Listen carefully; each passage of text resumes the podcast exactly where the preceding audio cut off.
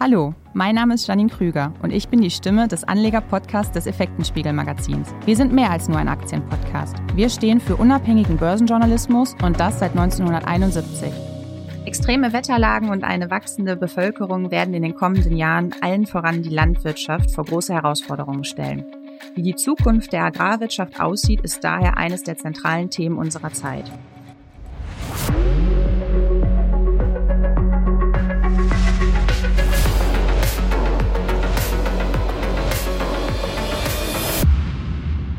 Freue mich heute mit Frau Dr. Matz von dem Pflanzenzüchter und Saatguthersteller KWS Saat, eine Expertin auf diesem Gebiet in unserem Podcast begrüßen zu dürfen. Hallo Frau Dr. Matz, schön, dass Sie heute dabei sind. Ich grüße Sie, guten Morgen. Frau Dr. Matz, vielleicht so ein bisschen zur Einordnung. Inwieweit hat sich die Landwirtschaft in den vergangenen, sagen wir mal, zehn Jahren verändert? Können Sie uns da einen kurzen Überblick geben? Weil ich glaube, das ist nicht jedem so bewusst, was sich in den letzten Jahren verändert hat. Ja, gerne. Die Landwirtschaft steht vor großen Herausforderungen. Das ist in der Vergangenheit so gewesen und äh, wird in der Zukunft auch so sein. Einerseits haben wir eine steigende Nachfrage nach Lebensmitteln, weil die Bevölkerung ständig wächst. Und es ist jetzt auch prognostiziert, dass bis zum Jahr 2050 es weiter einen Anstieg ähm, an der Lebensmittelnachfrage um 60 Prozent geben wird. Also da ist eine starke Nachfrage da. Andererseits reduziert sich dann aber auch die landwirtschaftliche Nutzfläche, die zur Verfügung steht. Also pro Kopf der Bevölkerung ist weniger Nutzfläche verfügbar. Das heißt, dass auf den Flächen, die da sind, wir natürlich ähm, gute Erträge einfahren müssen, um diese Nachfrage bedienen zu können. Und von daher ist die Landwirtschaft unter einer starken Anforderung. Dann kommen noch die äußeren Einflüsse natürlich dazu. Wir haben den Klimawandel. Ich glaube, das beobachtet jeder, dass sich etwas tut, dass sich was ändert. Damit einhergehend ist natürlich auch ein ähm, starker Druck auf die Kulturpflanzen da, die der Landwirt anbaut. Es ist die Frage nach Wasserverfügbarkeit, äh, es ist die äh, stetig wachsende Trockenheit ist da mit diesen Änderungen des Klimas ändert sich auch die Krankheiten, die die Kulturpflanzen haben und kriegen können, weil nämlich sich das Spektrum, die Krankheitserreger ganz schnell verändern können und anpassen können und damit dann eben auch ganz neue Herausforderungen auf die Landwirte zukommen. Wir haben immer schon mit Ernteverlusten zu tun. Das heißt, dass eben bestimmter Anteil dessen, was der Landwirt ausgesät hat und ernten könnte, äh, nicht zur Verfügung steht. Das liegt daran, dass natürlich auf der Kulturfläche, auf der Ackerfläche ähm, Konkurrenzdruck auch da ist durch Unkräuter, dass es eben Krankheiten gibt wie Insekten, Pilzkrankheiten ganz extrem oder eben auch, das war in diesem Jahr ganz besonders zu sehen, dass durch die verschobene Ernte nach hinten es eben auch zu Verlusten kommen kann, dass Erntegut ausfällt auf dem Acker, dass es eben nicht mit geerntet werden kann. Summa summarum spricht man jetzt schon von 50 Prozent der möglichen Ernte, die eben nicht geerntet wird am Ende durch Krankheiten, durch solche Lagerverluste, durch Unkrautdruck und Insekten. Und das ist viel. Ähm, mhm. Und da muss der Landwirt natürlich Lösungen dagegen oder haben, dass er trotzdem genug Erntegut einfährt. Die Ressourcen, die der Landwirt hat auf dem Acker, Wasser, Dünger, Pflanzenschutzmittel, die sind begrenzt. Einerseits ist das natürlich eine ökonomische Frage. Andererseits haben wir natürlich auch agrarpolitische Vorgaben. Viele haben sicher schon vom Farm to Fork, vom Green Deal gehört, von der EU-Kommission. Mhm. Könnten Sie das nochmal erklären, was man darunter versteht? Hier sollen in der in Zukunft Pflanzenschutzmittel zum Beispiel eingespart werden, auch Düngemittel eingespart werden. Da gibt's jetzt Hochrechnungen, was das heißt, ähm, was das auf die ähm, Produktivität, ähm, was für Auswirkungen das haben wird. Und da gibt es aktuelle Zahlen, dass man eben sagt, dass es bis zu 23 Prozent ähm, Produktionsverluste noch geben kann in Zukunft. 23 Prozent, das ist ein Viertel. Wir haben eben gesagt, die Hälfte geht schon verloren durch Ernteverluste, durch Krankheiten, Schädlinge an sich.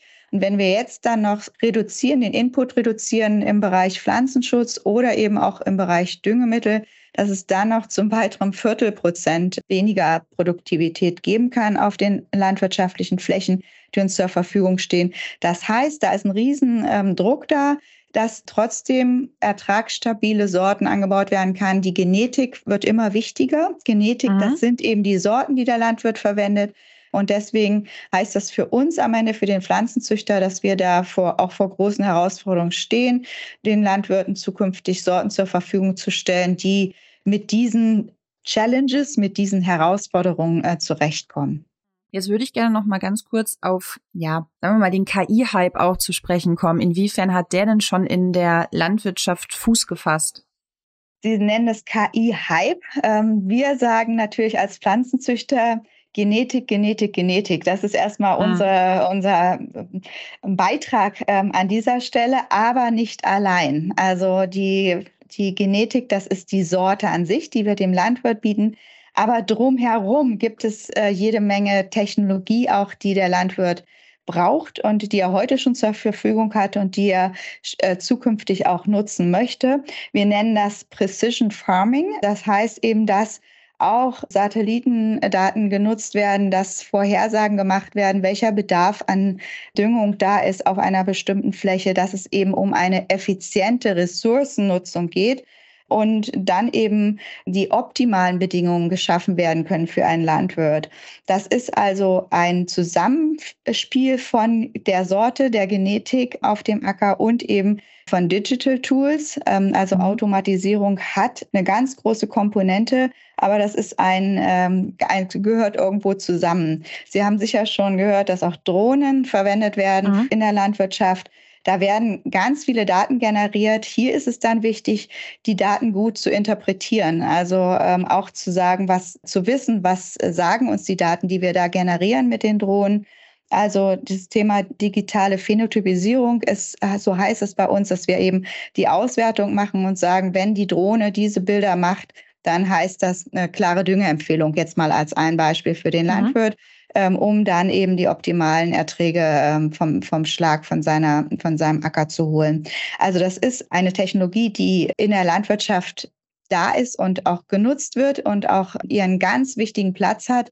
Da ist es jetzt wirklich dieses Hand in Hand, äh, es ist ein wichtiger Punkt von der Sorte der Genetik und dann als Add-on diese Digital Tools noch zu nutzen, um eben den besten Ertrag für den Landwirt, aber eben auch für das Thema Ernährungssicherheit für ähm, die Bevölkerung zu generieren. Jetzt hatten Sie gerade schon ja die, die Herausforderungen angesprochen und auch die Ertragsverluste teilweise der Bauern. Inwieweit wird sich denn vor dem Hintergrund auch der, der Zukunftsaussichten unser Speiseplan beziehungsweise, sagen wir mal, insgesamt unsere Ernährung in den kommenden Jahren noch ändern oder auch, sagen wir mal, ändern müssen? Ja, es gibt ja bestimmte gesellschaftliche Trends auch in der Ernährung, äh, die beobachten wir alle. Das ist für uns auch wichtig, dass wir das im Auge haben und ähm, auch wissen, welche gesellschaftlichen Trends äh, da sind. Das ist das eine, die gesellschaftlichen Trends. Das andere sind eben die klimatischen Verhältnisse, die wir haben. Und da ist eben auch die Frage, wenn äh, der Klimawandel sich jetzt weiterentwickelt, können wir dann oder müssen wir dann auch ähm, in Zukunft andere Pflanzen anbauen? Ähm, äh, das muss sich der Landwirt auch fragen und wir als Züchter natürlich auch, wenn wir ihm Saatgut zur Verfügung stellen. Also es gibt äh, bestimmte Sorten, äh, die weniger Wasser brauchen. Mal als mhm. Beispiel kann man hier die Sonnenblume oder auch die Hirse nennen. Und da ist jetzt die Frage, die sind in der Vergangenheit hier in unseren Breiten nicht so häufig angebaut worden, aber ob das zukünftig dann äh, mehr in diese Richtung geht, dass man dem Landwirt dann eben trockentolerantere Sorten anbietet, die eben auch äh, wichtig sind für die Ernährung. Also gerade bei der Sonnenblume beobachtet man ja jetzt auch, äh, wenn man durch die Lande fährt, dass sie ähm, häufiger zu sehen ist die natürlich auch eine wichtige Bedeutung hat als Öllieferant, ähm, auch, aber auch in der, äh, als Futtermittel von den Reststoffen. Da gibt es auch verschiedene Projekte, die das jetzt weiterentwickeln. Und wir als äh, Pflanzenzüchter sind dann natürlich auch dabei, hier entsprechende angepasste Sorten äh, zur Verfügung zu stellen, die hier dem, äh, in unseren Breiten wachsen. Das muss man vielleicht nochmal an dieser Stelle sagen. Eine Sorte ist nicht eine Sorte, sondern wir haben ganz, ganz viele Sorten im Portfolio. Jede mhm. Sorte hat ganz spezielle ähm, Bedürfnisse an den Boden, an das Klima. Ähm, und deswegen müssen wir Standort angepasst züchten. Also deswegen haben wir für die Zuckerrübe eben nicht nur eine oder fünf oder zehn Sorten im Portfolio, sondern da wir auch global verschiedene Märkte bedienen, ähm, geht das dann eben ganz schnell in den dreistelligen Bereich. Wow. Und dann müssen wir da wirklich sehr speziell, auch was das Thema Krankheitsresistenzen betrifft, sehr spezielle Zuchtprogramme auch ähm, haben, um dann dem Landwirt für seine Region die entsprechend angepasste Sorte zur Verfügung zu stellen. Und das wird zukünftig, weil Sie eben auch fragten, was wird sich da ändern, das geht weiter in dieselbe Richtung, dass wir da eben auch unser, unsere Zuchtprogramme entsprechend ändern. Beispiel eben Klimawandel, Trockentoleranz, das ist ganz fest integriert in unsere ähm, Zuchtprogramme. Da haben wir ganz viele Forschungsprojekte jetzt auch laufen in der Züchtung, damit wir da zukünftig auch gut aufgestellt sind. Und jetzt haben Sie schon die ersten Trends angesprochen. Welche anderen gibt es denn noch, die man beachten muss? Wir wissen ja auch das Thema Proteine, pflanzliche Proteine, welche Fragestellungen kommen da auf uns zu? Da ist das Thema Hülsenfrüchte ähm, auch ganz präsent. Äh, da wird es auch sicher einen steigenden Bedarf geben, einerseits als Futtermittel, aber auch als Lebensmittel. Und da sind wir auch vorbereitet oder bieten auch Sorten dann zukünftig an, wir, die Pflanzenzüchter jetzt ähm, allgemein gesprochen ist auf jeden Fall ein, ein hochkomplexes Thema, das muss man echt festhalten, auch wenn einem das vielleicht selber erstmal gar nicht so bewusst ist. Vielleicht noch eine kurze Ergänzung. Mhm. Ähm, wichtig ist auch zu wissen, dass es bei den Kulturpflanzen ja ein ganz breites äh, Portfolio gibt. Also das Thema Fruchtfolge ist auch für den Landwirt wichtig, auch um vorzubeugen, dass sich bestimmte Krankheiten etablieren. Und deswegen ist es wichtig, dass dass wir ein ganz weites Spektrum an äh, Kulturpflanzen auch zur Verfügung stellen können, an Sorten zur Verfügung stellen können, dass da der Landwirt die Auswahl hat ähm, und dieses äh, das Portfolio Fruchtfolge, verschiedene Kulturpflanzen, nicht Monokulturen. Das ist vielleicht auch nochmal ein gutes Stichwort ähm, mhm. an dieser Stelle.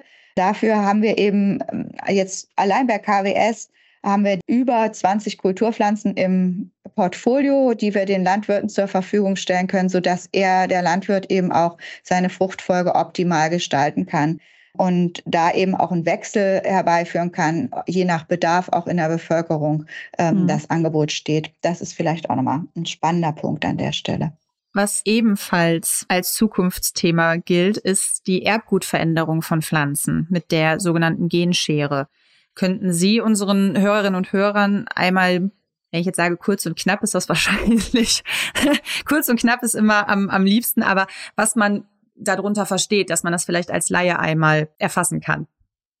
Gut, sehr gern kann ich Ihnen erklären, was man unter Genome Editing versteht ähm, oder aber CRISPR-Cas oder aber der Genschere. Das sind gleiche Begriffe für das, wofür es im Jahr 2020 ähm, den Nobelpreis gab. Und das hat wirklich die Biologie revolutioniert, weil eine eigentlich sehr simple Methode entdeckt worden ist, die universell bei den verschiedensten Organismen angewendet werden kann. So zum Beispiel auch bei den Pflanzen. Wenn man das kurz beschreiben will, mm, dann kann man sagen, dass wir diesen Mikrokosmos des Genoms ja immer besser verstehen. Es sind Genomsequenzierungen gemacht worden in den letzten Jahren. Die Genome verschiedener Organismen sind bekannt. Jeder erinnert sich vielleicht an Hugo, als das menschliche Genom sequenziert worden ist. So ist das jetzt auch bei verschiedenen Pflanzenarten der Fall. Und mit diesem Wissen, wie das Genom aussieht, welche Gene dort sind, kann man jetzt auch gezielt bestimmte Genorte ansteuern. Mhm. und dort ähm, wird dann mit Genome Editing die DNA, die Erbinformation geschnitten an einer Stelle. Und wenn man die schneidet, dann äh, findet in der Zelle sofort ein Reparaturmechanismus statt. Die Zelle sagt, oh, da ist ein, äh, da ist etwas kaputt, das muss ich reparieren.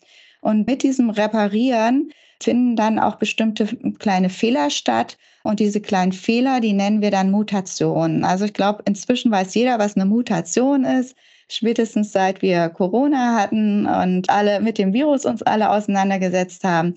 Diese kleinen Mutationen führen dann dazu, dass äh, bestimmte äh, Bereiche dort vielleicht nicht mehr abgelesen werden, dass Gene stumm sind, dass sie, hm, wir nennen das ein Knockout, dass bestimmte Gene nicht mehr ähm, aktiv sind. Und so kann man, ähm, das hat man erkannt, bestimmte Gene dann auch ausschalten, die unerwünscht sind, die Eigenschaften haben, die in der Pflanze nicht gewünscht sind, weil sie negativen Einfluss haben. Und äh, wenn die Zelle das dann repariert hat, dann ist die Mutation vorhanden im Erbgut, wird auch weitergegeben an die Nachkommen und kann dann auch in der Pflanzenzüchtung verwendet werden. Mutationen sind immer, schon immer da, sind etwas ganz Natürliches, was auch die Evolution voranbringt, ähm, was auch in der Pflanzenzüchtung schon genutzt worden ist in der Vergangenheit. Man hat gezielt äh, Mutationen eingesetzt, um eben eine breite Vielfalt, eine breite Variation an Merkmalen hinzubekommen, weil das ist das A und O für uns Pflanzenzüchter. Wir brauchen Variationen, sagen wir immer, weil wir ja verschiedene neue Merkmale in die Kulturpflanzen bringen wollen. Und ähm, mit diesem CRISPR-Cas, mit der Genschere, kann man das jetzt sehr präzise machen. Ich habe angefangen mit der Genomsequenzierung, Genome, die bekannt sind. Man weiß jetzt genau, an welcher Stelle ähm, man so eine Mutation gut gebrauchen kann, weil sie zum Beispiel ein, ein Gen abschalten kann. Und diese Präzision ist das, was so neu ist und so mhm. ähm, besonders ist und den Nobelpreis verdient hat an der Stelle weil man eben ganz genau im Genom eine bestimmte Stelle ansteuern kann und die Mutation dann dort ist. Und ähm, das ist eben auch das Neue und Besondere im Vergleich zur konventionellen Züchtung, ähm, wo eben in, schon im letzten Jahrhundert, in den 70er Jahren auch diese Mutagenese-Züchtung nannten wir das, wo Mutationen genutzt worden sind, die induziert wurden, zum Beispiel durch ähm, Radioaktivität oder durch auch Chemikalien. Aber da war es völlig anders. Das war ein blindes Nutzen. Also man ja. hat Mutationen gesetzt und in dem Genom waren dann tausende verschiedener Mutationen und dann musste man die entsprechende, die man brauchte, die nützlich war, ähm, herausfinden. Das hat ganz lange gedauert, viele, viele Jahre an Rückkreuzungen. Und, und das kann man jetzt mit Genome Editing viel, viel gezielter machen und in viel kürzerer Zeit. Also die großen Vorteile von Genome Editing sind Präzision und auch viel schneller, also ein zeitlicher, zeitlicher Vorsprung, zeitlicher Gewinn. Und das ist noch ein weiterer wichtiger Punkt in der Pflanzenzüchtung. Pflanzenzüchtung dauert sehr, sehr lange. Mhm. Wenn wir eine Sorte entwickeln wollen, so dauert das 10 bis 15 Jahre. Das hängt davon ab, welche Kulturpflanze wir haben. Unsere, die Zuckerrübe, bei der KWS stark ist und viele Sorten anbietet, ist eine zweijährige Pflanze. Also von einer Generation, von einem Saatkorn zu dem nächsten dauert das schon zwei Jahre. Und daran kann man sehen, äh, dass das ein langer Prozess ist. Und wenn wir diesen Klimawandel, die Veränderung, die ähm, Herausforderung jetzt nochmal vor Augen haben, so ist Zeit ein wichtiger Faktor. Ja. Jedes Jahr, was gespart werden kann, ist wichtig, weil das dem Landwirt ein Jahr früher oder mehrere Jahre früher dann Zugang zu Sorten liefert, die er dann in der landwirtschaftlichen Praxis nutzen kann.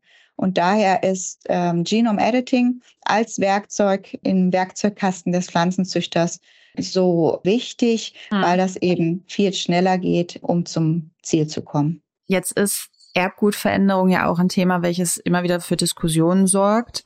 Vielleicht auch teilweise durch Missverständnis. Während die einen eine Lösung sehen, ist es für andere die Genmanipulation, die viele Gefahren und Risiken birgt. Wie begegnen Sie solchen Kritikern? KWS ist äh, sehr offen, auch für den Diskurs äh, mit allen gesellschaftlichen Gruppen. Ähm, wir haben das über viele Jahrzehnte schon gemacht im Bereich klassische Gentechnik, dass mhm. wir den Austausch gesucht haben, dass wir ins Gespräch gegangen sind und ähm, uns auch den kritischen Argumenten gestellt haben. Dieser Diskurs ist wichtig, ähm, auch für uns zu reflektieren, wie die Wahrnehmung ist von bestimmten Methoden, die verwendet werden und äh, ich sag mal, die große Prüfung war eigentlich die klassische Gentechnik, weil die ja sehr stark unter Beschuss war und ist mhm. ähm, und auch sehr, sehr kritisch gesehen wird nach wie vor.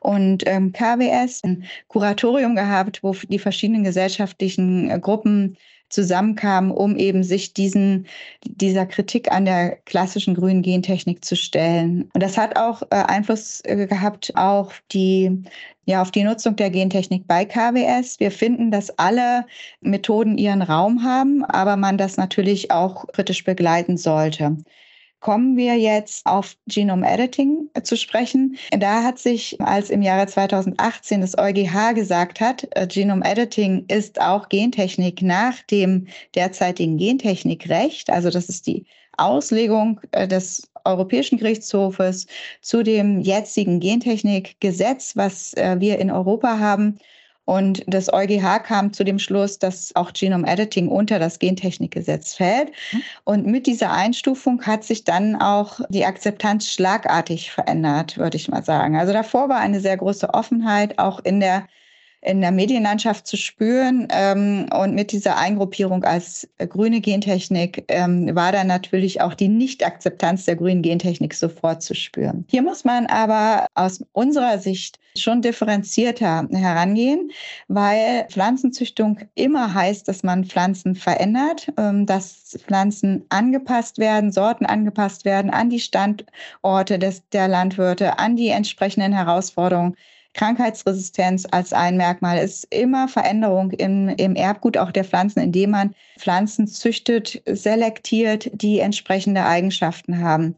Und ähm, hier ist deswegen auch wichtig zu fragen, was ist der Vergleich? Womit vergleicht man? Was war vorher da und was machen wir jetzt? Und das ist bei Genome Editing sehr schön zu, äh, kann man sehr schön machen, weil wir eben äh, auch in der Vergangenheit schon mit Mutationen gearbeitet haben, in der Pflanzenzüchtung einerseits unbewusst, indem wir eben selektiert haben, Kreuzung und äh, Selektion ist das A und O der Pflanzenzüchtung seit eh und je. Ähm, und dann gab es eben im letzten Jahrhundert die Mutagenesezüchtung, wo man Mutationszüchtung, äh, gezielt Mutationen gesetzt hat. Und das jetzt im Vergleich zu Genome Editing muss man sagen, da hat man äh, durch die Präzision im Genome Editing mit der Genschere, kann man sehr klar sagen, was gemacht wird, kann das auch analysieren und auch in, in den Vergleich setzen zu klassischer Mutagenesezüchtung. Das muss man unseres Erachtens machen. Mhm. Und deswegen gibt es hier kein Schwarz und Weiß, kein Gut und Böse, sondern man muss an dieser Stelle sagen, es sind Werkzeuge und da sollten wir auch so nüchtern bleiben an der Stelle. Ähm, der Pflanzenzüchter hat einen großen Werkzeugkasten, wo die verschiedensten Methoden drin sind, die ihre Anwendung haben, immer da, wo sie passen. Also es ist auch nicht so, dass in Zukunft alles nur Genome Editing ist oder mhm. auch damals alles Gentechnik ist, sondern da, wo man eine Lösung braucht, wo das einen ähm, positiven Beitrag leisten kann, da werden bestimmte Werkzeuge dann eingesetzt. Und das muss man an der Stelle auch relativieren. Das ist ein sehr präzises, sehr gutes Werkzeug, Aha. wovon wir überzeugt sind, dass es auch eine, einen guten Nutzen hat, eine gute Anwendung hat in Zukunft und deswegen auch wir uns dafür einsetzen, dass wir dieses Werkzeug nutzen können in Zukunft in der EU und uns auch dafür stark machen, dass es verfügbar ist und nicht nur ähm, woanders auf der Welt die Vorteile von dieser Technologie genutzt werden können. In welchen Bereichen findet Genome Editing denn bereits Anwendung?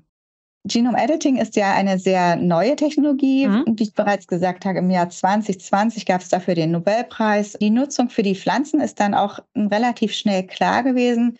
Und inzwischen ähm, ist sehr, ist weltweit ähm, sind da sehr viele Forschungsprojekte initiiert worden. Erstmals. Dazu gibt es Datenbanken, wo evaluiert wird, welche Publikationen gibt es zu Genome Editing, welche Patente gibt es zu Genome Editing und wo man diese ganzen Daten zusammenführt. Und wenn man diese Datenbank aufruft, äh, dann ist das beeindruckend, wenn man ein, zwei Wochen später schaut und dann sieht, dass die Zahl in die Höhe schnellt. Also mhm. wir haben jetzt schon im Bereich Forschung und Entwicklung sind, sind dort Zahlen von 700 Projekten, die dort verzeichnet sind. Dort wird auch gefragt, an welchen Merkmalen wird gearbeitet, mhm. in welchen Ländern finden diese Projekte statt. Und das ist sehr spannend äh, zu sehen. Da ist die USA natürlich vorn, auch China ist vorn. Europa ist da ziemlich ähm, hinten an, schon heute, wenn wir Aha. das beobachten. Und das geht auch ständig, ständig weiter. Also diese Zahl steigt ständig. Und hier ist dann natürlich die spannende Frage, Forschung und Entwicklung ist das eine, Projekte mhm. sind das eine. Gibt es schon Beispiele für die Anwendung von Genome Editing?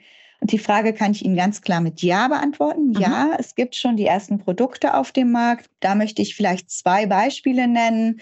In den USA gibt es ein Produkt auf dem Markt, wo mittels Genome Editing bei der Sojabohne das mhm. Fettsäureprofil verändert wurde, sodass weniger gesättigte Fettsäuren, aber dafür mehr Ölsäure, ähm, die sich sehr positiv auf die Gesundheit auswirkt, äh, in dem Fettsäureprofil der Sojabohne zu finden war.